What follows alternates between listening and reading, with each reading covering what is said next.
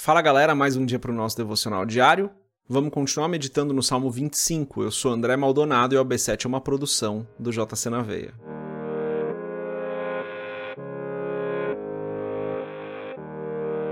Salmo 25, do verso 12 até o final do Salmo, no verso 22, está escrito assim: Qual é o homem que teme ao Senhor?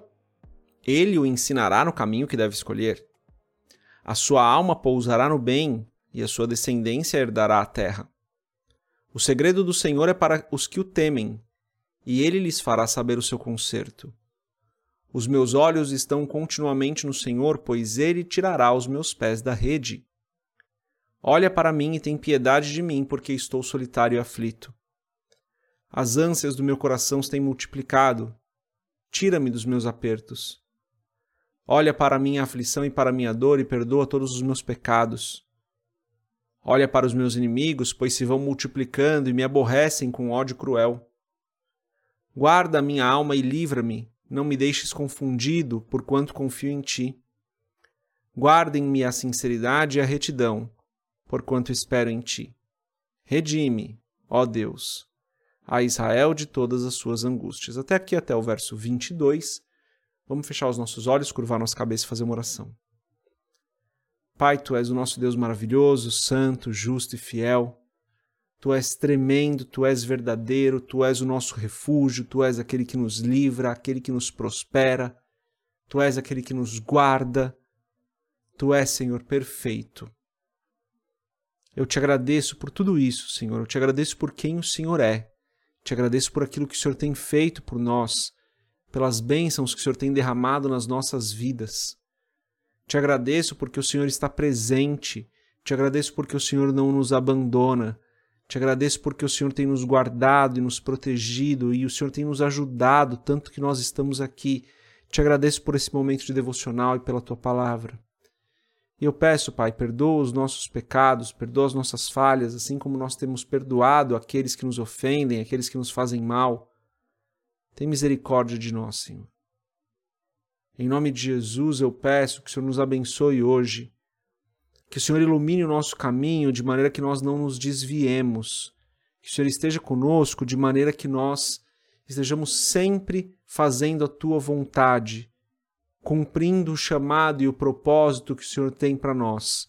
Porque importa que nós façamos a tua vontade, Senhor, importa que nós estejamos com o Senhor, importa que nós estejamos andando nos teus caminhos. Abençoa nós e as nossas famílias. Livra-nos de todo mal, não nos deixe cair em tentação, Senhor. Vem com a tua prosperidade sobre nós, vem com provisão sobre as nossas vidas, de maneira que nada falte. Eu tenho segurança de orar assim, porque a tua palavra nos garante que nada vai nos faltar, Senhor.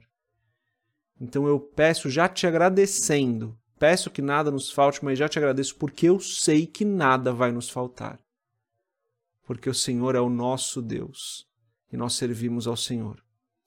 Em nome de Jesus eu peço, Pai, dá-nos corações abençoadores, pessoas que amam abençoar o seu próximo. Ensina-nos a viver esse princípio do teu reino conforme o Senhor deseja que nós vivamos. É o que eu peço em nome de Jesus. Amém. Vamos aqui até o final do, do Salmo 25. Mas antes da gente continuar nesse episódio do podcast, se você não é inscrito no nosso canal do YouTube, se inscreve, compartilha o AB7 com outras pessoas, entra na nossa comunidade do Telegram, segue a gente no Instagram e se você quiser comprar o livro Muito Além de um Pai, www.jcnaveia.com.br vai ter um banner lá. Aqui é um trecho um pouco mais longo, né, pessoal? Então quero destacar alguns pontos que Davi fala sobre Deus. No verso 12, qual é o homem que teme ao Senhor? Ele o ensinará no caminho que deve escolher. No verso 12, Deus é o Deus que nos instrui, que nos ensina. Eu não vou reler os versos todos, mas vou destacar alguns pontos. Então, no verso 12, Deus é o Deus que nos instrui. No verso 13, Deus é o Deus que nos prospera. No verso 14, Deus é o Deus que revela o segredo, né, que traz a revelação. No verso 15 e em alguns outros versos é o Deus que livra, livra do mal, livra das garras do inimigo. No verso 18 é o Deus que perdoa, no verso 20 é o Deus que nos guarda, é o nosso refúgio. No verso 21 é o Deus que é a nossa esperança, e no verso 22 é o Deus que é um Deus de coletivo, um Deus de uma nação. Fala sobre esse lugar de um Deus que é para nós, mas é um Deus para o coletivo.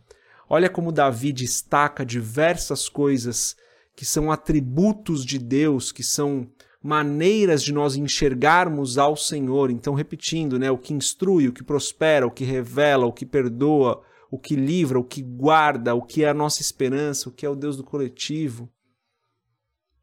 Olha quão maravilhoso é o nosso Deus e como Davi tem isso como revelação profunda, a ponto dele conseguir colocar em palavras de maneira tão bela, né? Ao mesmo tempo, Davi vem é, trazendo esses pontos todos, mas também colocando a responsabilidade humana, né? Ele fala assim: o homem tem que temer ao Senhor. Ele fala: o segredo do Senhor é para os que o temem. Ele também diz: os meus olhos estão continuamente no Senhor, ou seja, eu estou constantemente mirando no Senhor. Então ele vai falando de algumas coisas que são responsabilidade humana. Ele fala de coisas que são de Deus, mas ele também fala de coisas que são do homem. De Deus ele fala maravilhosamente bem, ele fala perfeitamente bem, ele fala quem é Deus. E ao homem cabe então temer ao Senhor, obedecer ao Senhor, servir ao Senhor. A gente não pode entrar num lugar, pessoal, onde nós somos dignos da bênção de Deus e Deus tem que nos abençoar. Afinal, ele nos criou. Não, não, galera.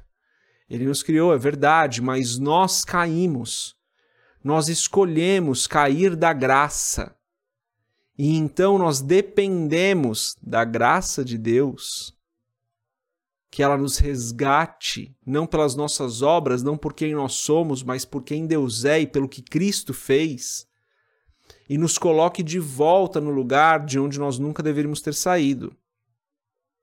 E a nossa responsabilidade nisso tudo é temer ao Senhor, é guardar os seus mandamentos, é não nos desviarmos, não nos inclinarmos para a carne, não cairmos em pecado.